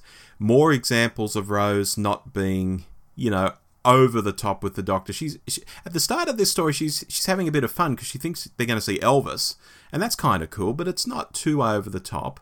And in the previous episode, I, I was remiss to, to not mention that uh, she just wants to go off and do her own thing and not be with the Doctor at all. She wants to go and find a family. So another couple of examples of the Doctor and Rose not being overbearing in these two episodes. It, it is helped by the fact that she loses her face for two thirds of it. well, that's right. She's sidelined, and the Doctor gets a different companion in, in, in the form of the young boy. Tommy. Tommy. But when she is doing her thing, this is something I wanted to mention about Rose in general in this series, particularly in The Idiot's Lantern, she tries to be like the Doctor. You know, here where the Doctor tears off on his moped, she stays behind and talks to the mother and, you know, stands up to the father and all of that sort of stuff. But vitally, although you, sh- you could say she tries to be like the Doctor, and I do say she tries to be like the Doctor, and say exactly the same of Clara in later seasons. The way Rose does it here, I never find obnoxious or arrogant like Clara. So that that's just something I wanted to just tease out to the side here. In this story in particular, I see it a lot. She's trying to be the doctor, but it's done so much better than Clara trying to be the doctor. I, I, I agree, although I do think she sails dangerously close to it at a few points. Okay, that's fair. Now, to answer your question, this is a story I haven't watched much over the years because my perception of it has been a bit meh. And I know you've always championed it on the show, and every time, every time you've done that, I've thought, why, Dave? Why? I, I, I have occasionally got that sense from you. Dave's going on about the idiot's lantern again. Okay, I'll, I'll just let it pass. Indeed. Um, after after this viewing, however, I felt a bit warmer towards it. You know, it's got the decent location shooting, it's got the interesting premise, there are some good performances. I think the dad, you, you raised the dad, I think the dad is interesting insofar as he's almost warm towards his son in the first scene. And that actually surprised me because I remember the dad was a bit of a bastard. Mm. But in the first scene where he's like, oh, yeah, we, we might get a TV, son. I ruffled his hair. I, I could be totally inventing that in my head. But he was somehow warm to him, I think, when they were talking about getting a television. But then in the rest of the episode, he's just this red faced, shouty man. which, which, were you saying it was a heightened sort of thing? Exaggerated, perhaps? Exaggerated, yeah. That's made him a sort of interesting character, although I still couldn't quite get into that relationship myself. But overall, I thought this actually isn't as bad as I thought it was. Sometimes the memory does cheat, or maybe just sometimes you mellow over the years. And I, I've, I'm throwing a 7 out of 10 at it. Okay, I can accept that. uh, just just as I know that I am not as big a fan of Girl in the Fireplace as many people, I I know that Yeah. many people are not as big a fan of The Idiot's Lantern as I am. That's okay. Touche, touche. The next big two-parter, and Rob, you're going to lead us on this. Yes, now we move on to the Impossible Planet and the Satan Pit. And going into this rewatch, I would have said these are the two episodes that are my favourite. Mm-hmm. And I still think they're really good, but maybe they're not as good as I remember. Are they still your favourite? Hmm. Well, let's get to the end of the season and we'll see. Because cards on the table, this still rates pretty highly with me. This is still around eight, eight and a half, that sort of proposition for me. But some things really stood out. Like the first episode seems to go on forever and ever. You know, some of these rewatches just felt they sped past. But the first episode of this, and knowing there was a second to come, my God, I felt it was slow. And in the case of the memory cheating, I thought the doctor, when he got down into the pit, and he met the creature in the pit, I thought he actually spoke to that creature. And I guess he does speak, but the, cre- the creature doesn't talk back. All of its talking is done elsewhere. The doctor just acts against this roaring, mindless monster. I'd completely forgotten that. I thought he went down into the pit and had a conversation with Satan, you know? Yes, yes. And I thought, oh, no, that doesn't actually happen. I made a note that the Doctor and Rose were a bit obnoxious at the start of this one. Probably their most obnoxious since Tooth and Claw. Mm-hmm. Uh, so I, I will note that. I've been noting the episodes where I don't think it was happening, but here I think it was. But on the whole, it's it's a hard one to discuss because I've always liked it, but I started to see flaws in this one. It was it was similar to School Reunion in that sense. That this is something I've really liked, and maybe I've just overcooked it in my brain to the point where when I do rewatch it, I think, oh, was it actually as good as I thought it was? And what did you score it? Well, I, I said a moment ago it's an eight, eight and a half. Let's go eight and a half. It's still really good, but it's not quite as good as I thought it was. So that's equal with your best so far. It is. Okay. I've given out two A's so far this season, and Yeah. with this one, I will say it up front. I'm giving out an A plus. This Wow. this this to me is one of the top two or three stories of the Tennant era, and it's probably one of the top five or six stories of New Who. This is exceptionally good, and I watched it back and was utterly enthralled by it once again. Let's start off with the obvious stuff. It is visually spectacular. Whether it's mm-hmm. the, the, the black hole, the way the space base is set up, and sorry, my, my nerdy fanboy heart is just beating for a great big space base on an asteroid under a black hole with cool aliens. Like this is this is Doctor Who. This is fantastic. Their rocket looks pretty cool as well. The rocket looks cool. The the the big garly monster I think has aged far better than a lot of the other effects in this season and still looks really cool and certainly sells the tale. I think the characters are all wonderful. Uh, Gabriel Woolf coming back to do the voice is spectacular. It is a little bit of a shame that when I watched it, we were all going, "Does that mean Sutekh's back? I hope Sutekh's back. I hope he's playing Sutekh." um, and, and I do think we were let down a bit in the second episode. It's like, "Oh, it's not Sutekh." Um, but relieved of that, it's just great to have that wonderful voice acting back. I, I love the characters, I love the acting, I love what happens with Ood, I love the threat of the whole thing. I, I love the captain, he's so good. Mr. Security Guard, he's so good. Uh, Toby is a really cool character. The female characters are really wonderful. Uh, when that young girl, you know, when, they, when she when she dies, she was only twenty. You know, that's a wonderful moment in, in, in terms of drama, and that, and that's where this this RTD sort of you know soapy, touchy feely stuff blended with with you know outer space sci-fi comes off so so well. Oh, and the brutality we were talking about earlier, like the, the girl floating in space, that's brutal. Yeah. Killing all the Ood, Yes, it's pretty brutal too. absolutely, and, and, I, and I like it for it. I, I, I like it for it. Even watching this again, I, I, I kind of vaguely remembered who survived, but I was still getting a bit like, oh, I hope they survive, or I hope, oh no, you know, I was still getting those moments for them. I will say a couple of couple of detracting things.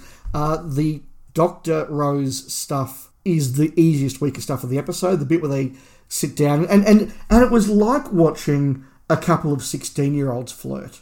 You know, Rose is sort of doing that that kind of pathetic. If, if I keep just mentioning us and a life together in the same sentence, maybe maybe he'll kind of reach that conclusion too. It was really badly written, really pathetic. Um, I- I, I don't think Rose is served quite all that well in this episode. Um, she's probably given not much to do at the expense of some of the guests, which is fine. Tennant is really good. I still, though, having watched this many times, don't quite know what happens at the end. I don't quite know why the Doctor had to upset the status quo because it's sort of like if I upset the status quo, then I'm falling into your trap. But if I do that, you're falling into their trap. So I'll upset the status quo to end you. But if he just left everything as it was, everything would have been fine. Um, like there, there- there, wasn't a sense of you know the beast has been rejuvenating his power and now he can you know he's breaking free. It's like no, um, he's he's hypnotized Ood and they're going to wipe out the base, but um, you know the Ood were going to come and release his chains, um, and if they had let him out of the his intelligence out of the vases. The planet would have tipped into the black hole. So I, I, I don't think the ending quite works, but it's one of those very new Who, very RTD things of who cares? I'm just having great fun with the action. So look, a couple of faults, but basically an A plus from me. It, it is a good story. I just wanted to reinforce that for me, it's one of these ones where I've really liked it and gone back and found it wasn't as good, which is the opposite to other episodes where I've gone, "Mm, I'm not so sure about this, and I've, I've actually liked it more when I've gone back, like like Idiot's Lantern, for example. No, fair enough, but no, A, A plus, A plus. Very good. Love and Monsters.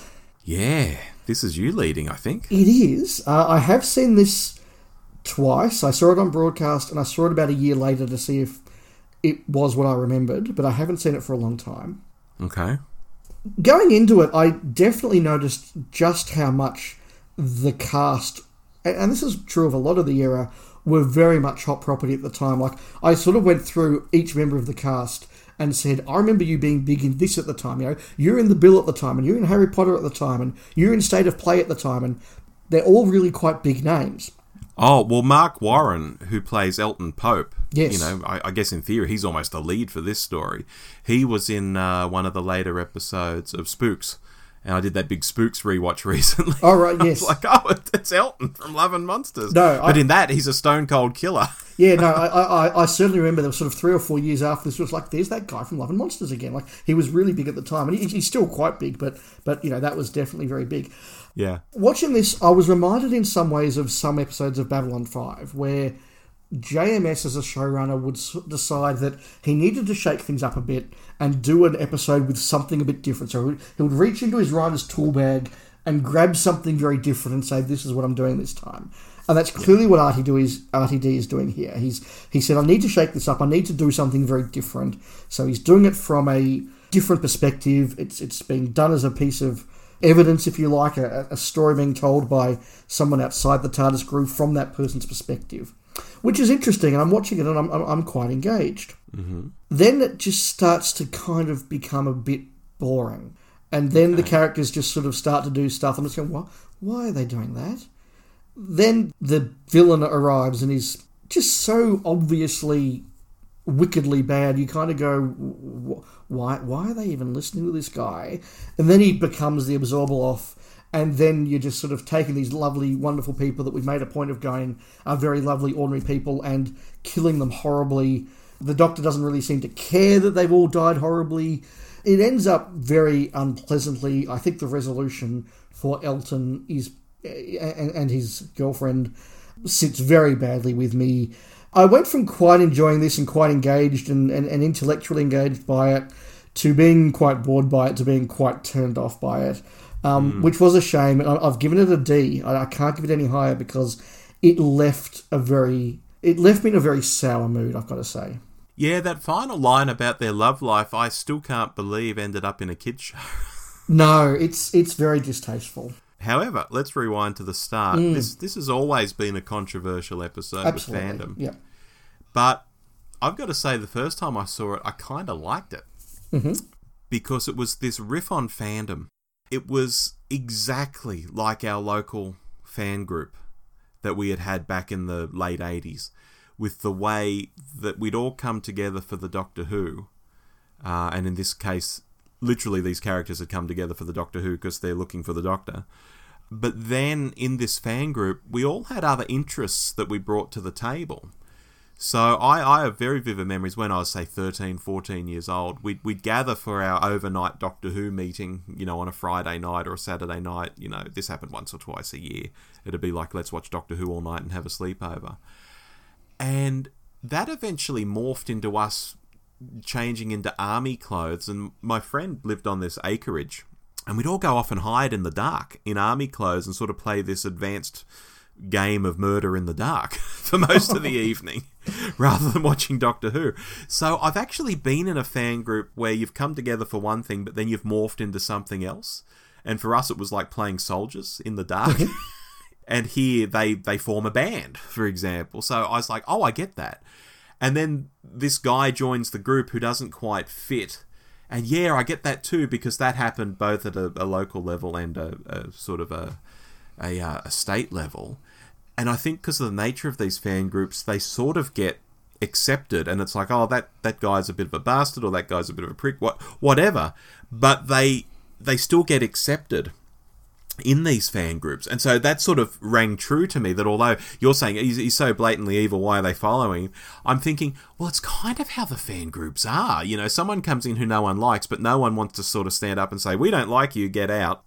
And so they sort of end up staying.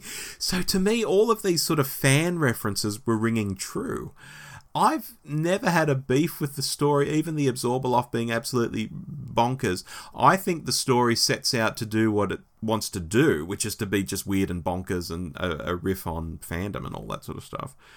The ending is, like I say, I can't believe it's in a children's show, but I don't think I have quite the reaction that you have. So for me, this is seven out of ten territory. Again, I'm I'm not saying oh it's the most wonderful thing ever. Wasn't it so different and zany and wacky and all of that? It's it's an episode, but I'm not down on it. I don't think like you are. Fair enough.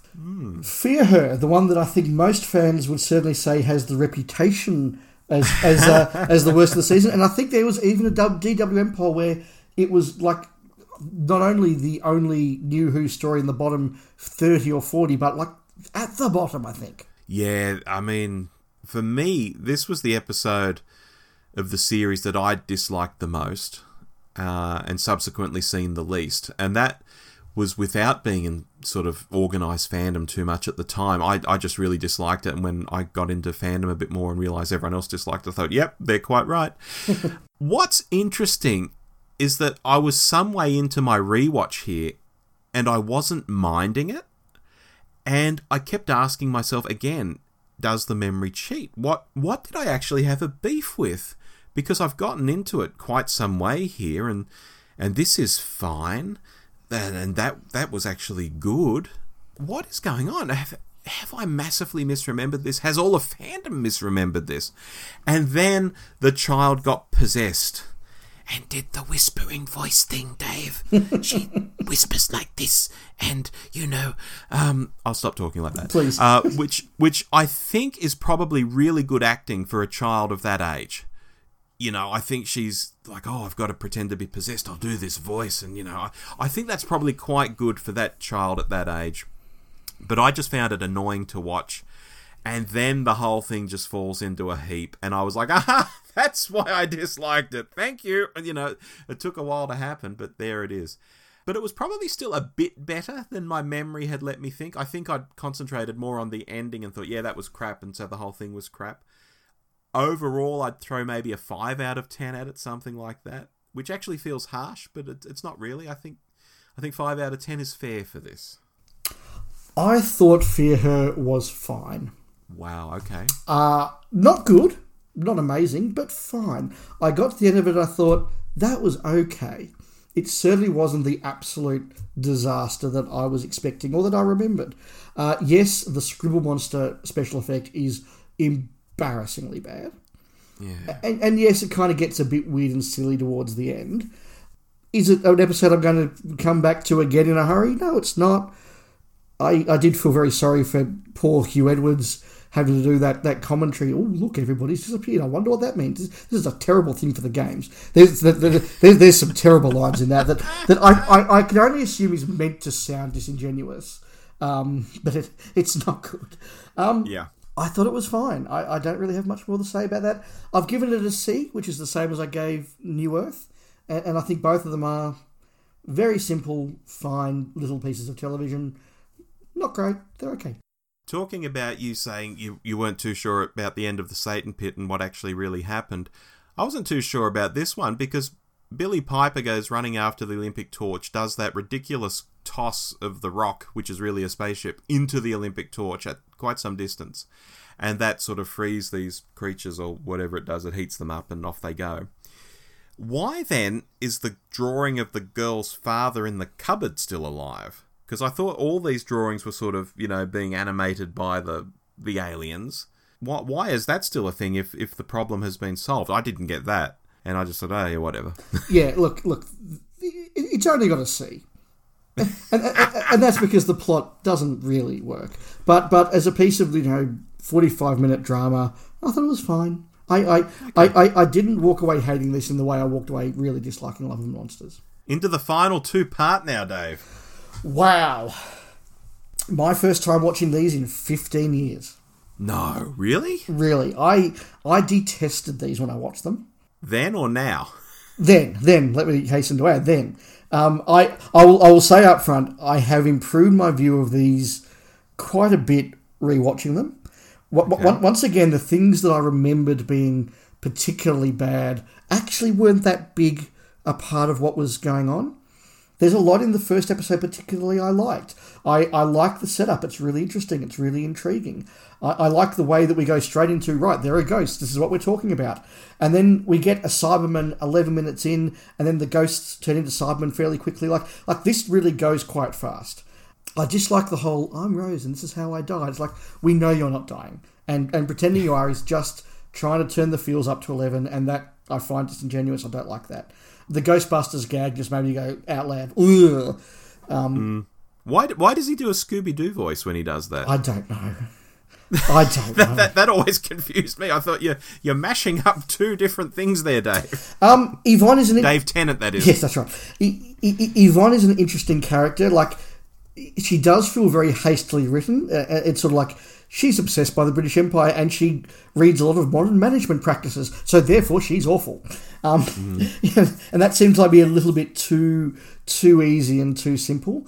Um, but I like what Torchwood is doing. I really, really, really like the premise of Torchwood at this point. That idea that yes, mankind is salvaging alien tech and using it to advance. I think that's a really interesting, clever idea. Um, Mickey comes back and he's all about the Cybermen. That's really cool. The cliffhanger is a really effective misdirect where you think it's going to be all about the Cybermen, and the Cybermen are like, well, "What sphere? We don't know. The sphere's not ours. Who cares about the sphere?" It's like, "Oh, well, what's what's the deal with the sphere?" And you get a really good, exciting cliffhanger. Yeah. The idea of Cybermen versus Daleks should never have been done on screen because it can never be as good as you expect it to be. And and the big problem here is having spent an episode building up. In fact, having spent a season in some ways building up the Cybermen as the big bad of the the, the season, to then have the Daleks come in and basically wipe them out ridiculously easily with a bit of bitchy banter in between is is is a letdown. Nicholas Briggs is really struggling with the Dalek voices in this one. He he is great at doing a Dalek voice. He's not good at doing multiple Dalek voices. Certainly here, he, he might improve as things go on, but he's really struggling here. Rose talking about how awesome she is is really boring to me. Like I'm Rose and I did this. And I, oh, shut up. You know, if you need to tell us it's not, it's not good. But there's some really cool excitement and adventure and action happening, and that kind of kept me going in a way that Age of Steel didn't keep me going. So, so I hmm. respect that. It, it's very easy to pull apart the second half of this, and I did start to do that. But I do need do need to stress the action is really good, and, and that keeps us going. So I think the second half is weaker, but still a fun watch. I want to talk about the conclusions separately, but I'll give you a chance to talk a bit about the episodes first. Okay. Well, similar to Impossible Planet and the Satan Pit, this was one I knew I liked going in, and, and one that I'd seen a, a few times over the years. But similar to those episodes, the rewatch took it down a notch for me. It's still maybe an 8 out of 10 kind of proposition for me. It still has some great lines, it still has spectacle, even if some of it is a bit silly, especially when uh, all the Daleks are getting sucked into the. Um, back into the building. And they're all getting sucked in, like thousands of Daleks are getting sucked through basically like a window. and I thought that just wouldn't work like that. They- They'd start hitting the building and start smashing the building. You know, I'm nitpicking. So did, did, did you also notice that the Genesis Ark doubles in size between the set and the uh, the CGI's outside? Yes. Look, it, it splits up the Doctor and Rose in a brutal way. It has that awesome piece of music when that happens with that bass line and all that sort of stuff. So it still does a lot of good stuff, but again, I think it's overcooked in my mind over the years. And when I was actually watching it, it no longer lived up to what it was in my head. It's certainly nowhere near what I thought it was back in 2006. Back in 2006, I disagree with you here. I would have said, "Oh, that's 10 out of 10," and I felt completely moved by it and thought it was the the best of what New Who could deliver. I was I was blown away by this back in the day, and now I just see it as like an 8 out of 10. Yeah, that was good, but mm, it's not what I thought it was. It's really interesting you say that because I would also say that my memory overcooked that ending, uh, but because I saw it in a, negative way, it, it overcooked it in a heightenedly bad way, and it wasn't as bad as I thought it was. There, there is a moment where the doctors explain what the plan is and what everybody has to do, where the doctor sneaks up behind Rose, he puts the teleporting dimension jumping thing on her, and zaps them all into the another reality. And I, and I mm. thought that is such a cool moment and such a doctor moment to to take the decision out of the companion's hands because it's the right thing to do on a on a bigger scale. And it, it, it, it reminded me of Tom's doctor putting Sarah Jane off the TARDIS. You know, it was that moment of you can't come with me anymore, and just doing it. It's something I expect Smith to do. Yeah, Smith. Yeah, absolutely. Smith. Fr- Tom. From Tennant, it's almost unexpected. Yeah, and that, that really heartens. I thought that that is such a cool moment. Totally undermined by the fact that she just presses it again six seconds later and she's back. And, and, and, and to give us this really sort of forced moment. Now, having a number of times on this podcast called out Jodie Whittaker's doctor for being a bit pathetic and sort of just being helpless and, and not liking it, I do have to say I got the same vibe when Rose is struggling to, to hold on and all the rest of it, and, and the doctor's just like reaching out to her, and he's he, he's utterly pathetic and utterly helpless, and, and, and acting kind of you know pathetic, and I, I I didn't like that. I do think it's cool that Pete's the one who gets to save her. I think it's cool that she goes back to the other world. Look, I do understand, I do accept that the only way for Rose to leave the Doctor was to have no choice. Yeah. But I would have liked it to have been done that first way, not that second way. I don't buy the whole burning up a star to say goodbye sort of thing. It's like, you know, have a bit of class and go out at the right spot. Now, hmm. I, I would fully accept if you're somebody who totally buys the idea of the Doctor and Rose as uh, emotional lovers, intellectual lovers, and protect, pot- potentially even physical lovers, if you buy into that, that sort of um, dynamic, you know, to, to, to go back to our theme of the episode or one theme of the episode, that soap opera dynamic of, of we care about the relationship more than the plot, I get that that would be a huge, like, oh my god, teary sort of moment. I don't. I, I'm more interested in lots of cool Daleks shooting lots of cool laser beams because I'm, you know, emotionally stunted or something, maybe. I don't know. so, so the whole sort of, sort of falls flat. Yeah. So, so look, this episode went up considerably in my view. I've given the whole thing a B. I, I, I really like the first half. The second half is fine. Um, the Cybermen are wasted. Sorry. The moment the Daleks come on screen, nobody cares about the Cybermen anymore, including the scriptwriter. And the ending's a bit forced. But lots of cool moments. Lovely to see Mickey back. Lovely, lovely to see Jack back. Jake back. Um, lovely to see Pete Tyler back. Glad to see the end of Rose's mum. I know a lot of people love her. I don't. I'm sorry. As I said, it's it's gone from a story I thought was really terrible to a B.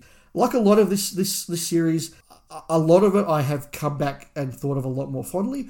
I haven't elevated all of it to greatness, but a lot of ones I had clouded memories of. I've I've just enjoyed. Yeah, well, there's nothing here that I'm saying, oh, 10 out of 10, or even 9 out of 10, you know? Well, look, I've, I've given one A plus and two A's, and I think they are my favourite Yeah. three of the series. Um, and look, I've given a D, but everything else is a C or above, and that's all very watchable. Should we summarize all of this, Dave? So, a couple of summary points that I wanted to make.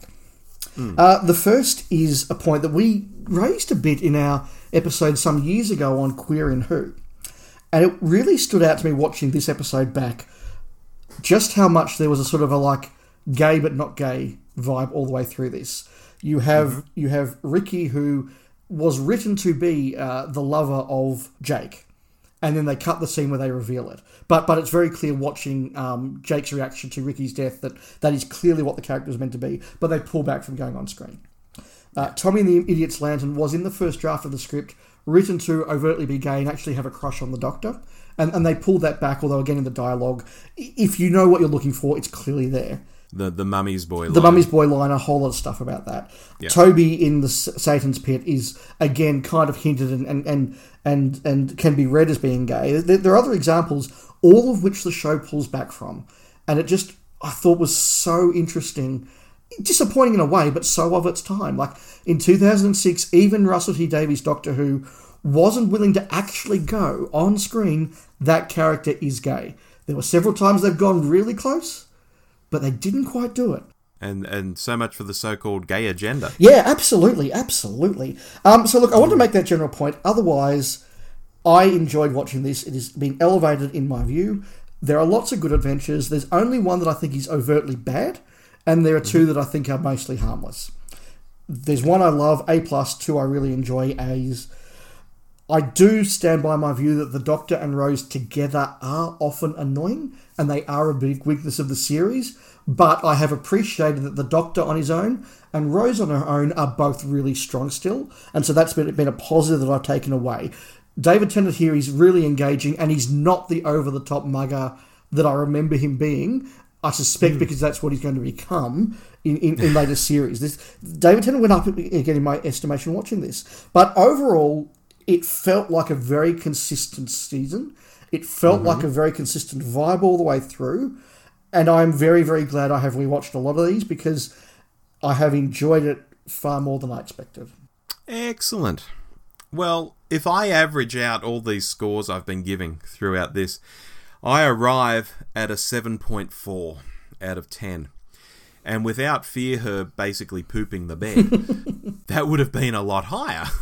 You know, I think this is a very good series. And I think the fact that Doctor Who turned white hot after this is for a reason. You know, populations of people don't just randomly say something's good or bad. In many ways, this is the reverse of what's happening with the Whittaker era right now. There's broadly this negative feeling around it, and the ratings sort of reflect it. But I don't think it's some accident that happened, you know, as some on Twitter might want you to believe. Oh, it's just some people. It's just sort of an accident. You know, it's actually really good. No, I, th- I think broadly people saying the Whittaker era is not great because broadly that's what people think.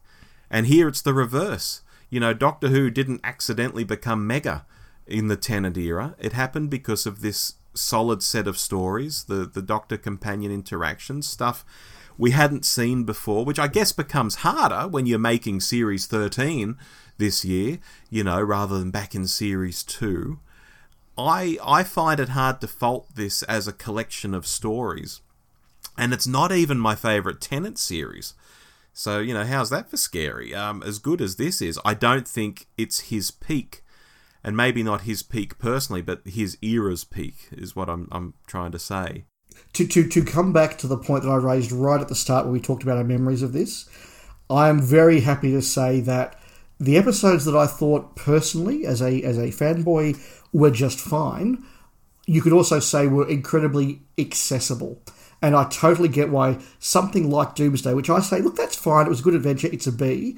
A casual viewer, not even a casual fan, a casual viewer could watch and just enjoy. I totally understand why this was a success, even if it wasn't quite the hard, gritty season 7, season 18 Doctor Who that I would like. Uh, I think it does it very, very well, and it's very accessible. Yeah, and look to, to conclude, I want to say I think 15 years on because it is 15 years as we mentioned earlier. Yes, some some people out there are starting to forget how white hot all this was and how this kicked it off. That's right. Or they didn't really grasp it at the time because someone who's say 20 year 20 years old today, you know, they're out there on Twitter tearing it up, having an opinion on everything. They were only 5 when this came out. They could have watched it, sure, their parents probably put it on for them, and maybe even watched it in the years since, but I don't think at the time when they were 5 years old they would have really grasped what was happening in the broader fandom at the time. And guys, if you weren't there, it was huge. It was mega and with good reason. Yeah, I think that that's my final point as well. I've I've come to appreciate this series more on the rewatch. I've enjoyed it more, but the big outstanding memory I have of 2006 and Doctor Who is walking into the ABC shop and just seeing piles, literal piles and display stands of Doctor Who merchandise with David Tennant and Billie Piper on it, and just mm-hmm. thinking this is like nothing in my lifetime.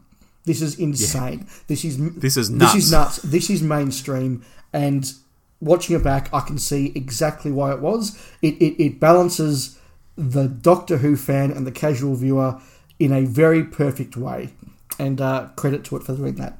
Absolutely.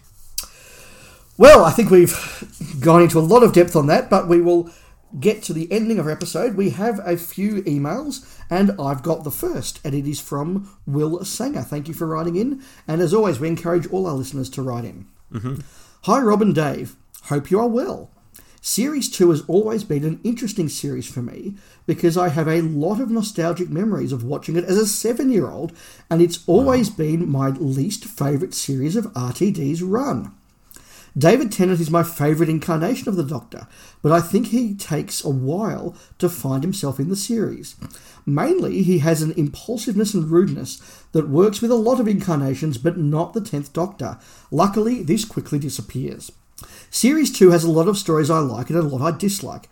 I love the Christmas invasion, school reunion, the girl in the fireplace, and the impossible planet, the Satan Pit, and I honestly enjoy Love and Monsters a lot. However, Series 2 also has some of the worst of the RTD era, with New Earth, The Idiot's Lantern, Fear Her, and I really don't like the Cyberman 2 parter. The way they rewrite the Cyberman origin and overly robotic nature of the new series Cyberman, and as such, I am not as fond of the finale either, or how the way they parallel Earth reality is handled. I'm going to say something unpopular. You, you, you just ditched the idiot's lanterns. That was unpopular with me. Yeah, that, no, no, all good. All, all, very happy to hear alternative opinions. That's fine. Um, I'm going to say something unpopular. I think the romance between the Doctor and Rose is the only romance with the Doctor that has ever worked in Doctor Who. The reason being, it's never a relationship. The Doctor and Rose develop a close bond and connection through travelling that naturally develops into romantic feelings. The Doctor, however, knows his feelings are wrong and won't admit them. He knows she is human and that he is a Time Lord and should be above such things and as such buries his feelings. It's why I'm still invested in their development and find the ending in Doomsday very tragic. However, it should have been a one time thing, and the repeat of the romance trope only lessens the impact of Rose as a character, especially with River Song, as the Doctor becomes involved in a marriage and relationship which humanises him too much, and it feels uncomfortable and wrong for the character, especially how sexualised the whole thing is. Keep up the good work, thank you, Will Sanger. Will, that last paragraph is is really, really good. I really agree with everything you say there. I, I think that it's a very good way to crystallize the relationship. I, I still don't quite buy into it myself, but outlining there how you do, I think makes a huge amount of sense. And I get that if that's how you perceive the relationship, that doomsday ending would be utterly tragic. And yeah, I really appreciate that perspective. I would have liked to have been a one off because I do think it makes it more special, but I think you know, in so many ways, they see the fans like this. Oh, you like that? Okay, let's do it again. We'll give it a slight twist. You know, in in this case, you know, Martha likes him, but he completely ignores her. Then with River Song, they get married. You know, all these different twists on the same sort of romance theme because they perceive the audience wants it. Um, I don't want it. I'd be happy if it wasn't there. Yeah, there is perhaps a um, a certain amount of trying to repeat a formula and catch lightning in a bottle twice. Um, but Yeah. that, that's for another day, I suppose. I think so. I'm going to read uh, an email now from Alex Wilcock. Hello, Alex. He talks to us on Twitter quite a lot, uh, as does Will Sanger. He says, Hi, Dave and Rob. Enjoyed your discussion of the Holy Terror. And even though I enjoyed the story more than Dave, thought he had some great points about how it fits into the Saward era, though for me, this does a much better job of making you feel it and think about it than his stories. One thing, though, going back to this exploring writers and creations, while Dave has a point about the Doctor and Frobisher not being as involved as he'd like at the end, aren't you forgetting the third regular? Right from the beginning, we hear the TARDIS is tired of being taken for granted, and the TARDIS makes some pretty major decisions here to get the others' attention. I don't know if the castle is Time Lord technology or not, but for me, the point is she takes them there because this is something like her as a lesson in cruelty to creations because it's not just Frobisher's fish that are created, yet still real. The TARDIS is made of maths and ideas, and as a creation too, she doesn't like being made complicit in his thoughtlessness. Isn't the whole story her finding a way to say, even if as obliquely as melting the clocks, I'm as real as you are, so treat me better? Last year, I came up with a kaleidoscope of different Doctor Who recommendations with one playlist so ridiculously ambitious that it included TV, books, comics, and plenty of Big Finish too. So here's a much smaller selection as Dave is looking for some suggestions. Oh, thank you. Home Truths, a disturbing First Doctor companion chronicle. The Trouble with Drax, a scintillating caper with Tom. Jubilee, Sixy, if you've not had enough of Rob Shearman, and I think we've we've both heard that one. I, I, I have it, but I have uh, bought it and downloaded it. It's when I watch. It's when I listen to in the next few weeks. Oh, you haven't got to the. Oh, okay. Oh, no, I won't spoil it then. Uh, Ravenous 2, uh, and from that he's picked Better Watch Out and The Fairy Tale of Salzburg. Box sets of four stories apiece are a bit daunting, but you can just dive in here with Paul McGann for Christmas. The War Doctor 2, Infernal Devices, for offering some of the weirdness of the Time War. And Jago and Lightfoot are joyous. Not every box lives up to the fantastic character chemistry, but starting with the one off the Mahogany Murderers and through Series 1 makes for a brilliant set. I have to admit, I also love the Master. Top picks have to be the naughty adventures of the War Master and Missy, and both getting to do so much more on audio. Perhaps the best single purchase is the Diary of River Song Volume 5. All the stories are excellent, and you get four fabulous masters to play with. And I know you've listened to the novel adaptations, but in the unlikely event you read this out, well, we did read it out, Alex, I'd say for listeners that Damaged Goods is probably the best of those and a terrific take on a terrific novel. Love and Liberty from Alex, who is uh, at Alex Wilcock on Twitter. That's some really good thoughts there. I think that perspective on the Holy Terror is really interesting, and, and it is something that we, we did miss. So thank you, Alex, for adding something to the review, and thank you as well for those those tips. I, I won't promise I'm going to dive into all of them straight away, but I will keep them handy and look into them from time to time. For, for you, Dave, I like the sound of this disturbing First Doctor Companion Chronicle. Yes, Home that, Truths. that has definitely uh, interested me strangely. I have a comment via Facebook from Shane Gordon commenting on our Primary Sources episode 10. Okay. Rob, your comment read The Third Doctor basically equal my views exactly. I remember the first time I saw the ABC replay these, I was interested because they were, to me, New Who. However, subsequent repeats of the Third Doctor's era left me underwhelmed. If anything, they annoyed me. Hmm. I just wanted to see more Davo or Colin. Funny thing though, the Third Doctor's target range were amongst my favourite books. Day of the Daleks was the first Third Doctor book I ever read, and still my favourite to now. I think my problem with the TV Third Doctor is that age old problem the budgets never matched what my imagination conjured reading the novels. It wasn't until the wilderness years that I really got into the Third Doctor as I morphed into a more appreciative fan. Instead of being a Davo Troughton fan, I became a Doctor fan, enjoying each and all of them. My first home video was Day of the Daleks, and I watched that heaps until the range expanded. Today I still love that story and watch it now with the new special effects. It still pales compared to the novel, especially that timey-wimey epilogue, but now I love the Third Doctor's era as much as any other. I can see why so many love Pertwee as the Doctor. He shines through in each and every story and is a fantastic incarnation. Well, that's good. Absolutely. Very positive. Thank you. Thank you, Shane. And finally, uh, I'm going to read an email from John Shaw, who's written to us before, but it's actually signed from John and Beth Shaw, who is his wife. So we've got a husband and wife listening to us now, Dave. Oh, fantastic. Hi, Rob and Dave. Hope you are all good. My wife and I were talking about Doctor Who the other day, and Beth came up with this idea that Chibbers has pulled a blinder. Here's how it started. So, Beth was looking at images of Jodie's costume to get the colours right for a scarf to match my season 12 and 18 scarf she knitted me, and I made a comment I think they made Jodie too bland. We both knew what I meant, not bland, but inoffensive. Like they knew that making the Doctor female would be a big pill for some fans to swallow, so they didn't want to be any more challenging. And that got her thinking. If you were to use one word to sum up 13, it would be positive, which made her think how did that compare to the other Doctors since the revival? So, if you take a starting point of the War Doctor, what comes after is 9 denial, 10 anger, 11 bargaining, 12 depression, 13 acceptance, which are the five stages of grief. Has Mr. Chibnall spotted something and carefully crafted his doctor, or are we reading way too much into this? We look forward to your thoughts, John and Beth Shaw. P.S. Dave, you teased me on Twitter that Spacefall was coming back.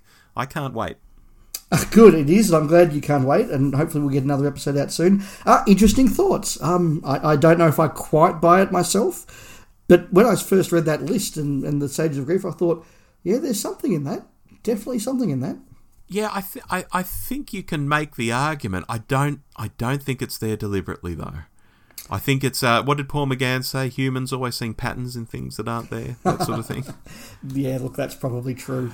But it is it is very fascinating because after the War Doctor, when obviously such a big thing happens in his life, to have the five stages of grief, it, it all fits.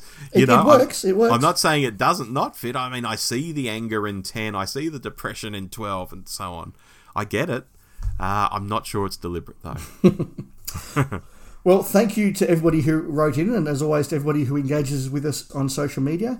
Uh, we've had a long conversation, but a quick wrap up now with a quick segment of what have we been watching. Uh, a couple from me. I did watch all of Loki, and I enjoyed all of Loki. I, I enjoy the weekly installments, as I've said before, and this was a series that people in the office would watch and we'll all talk about it. And, and and the good thing about that is that if you're you know maybe inclined to miss a week or you don't quite get to one, you've, you've got peers going, well, we can't talk about this till you watch it, mate. Go watch it.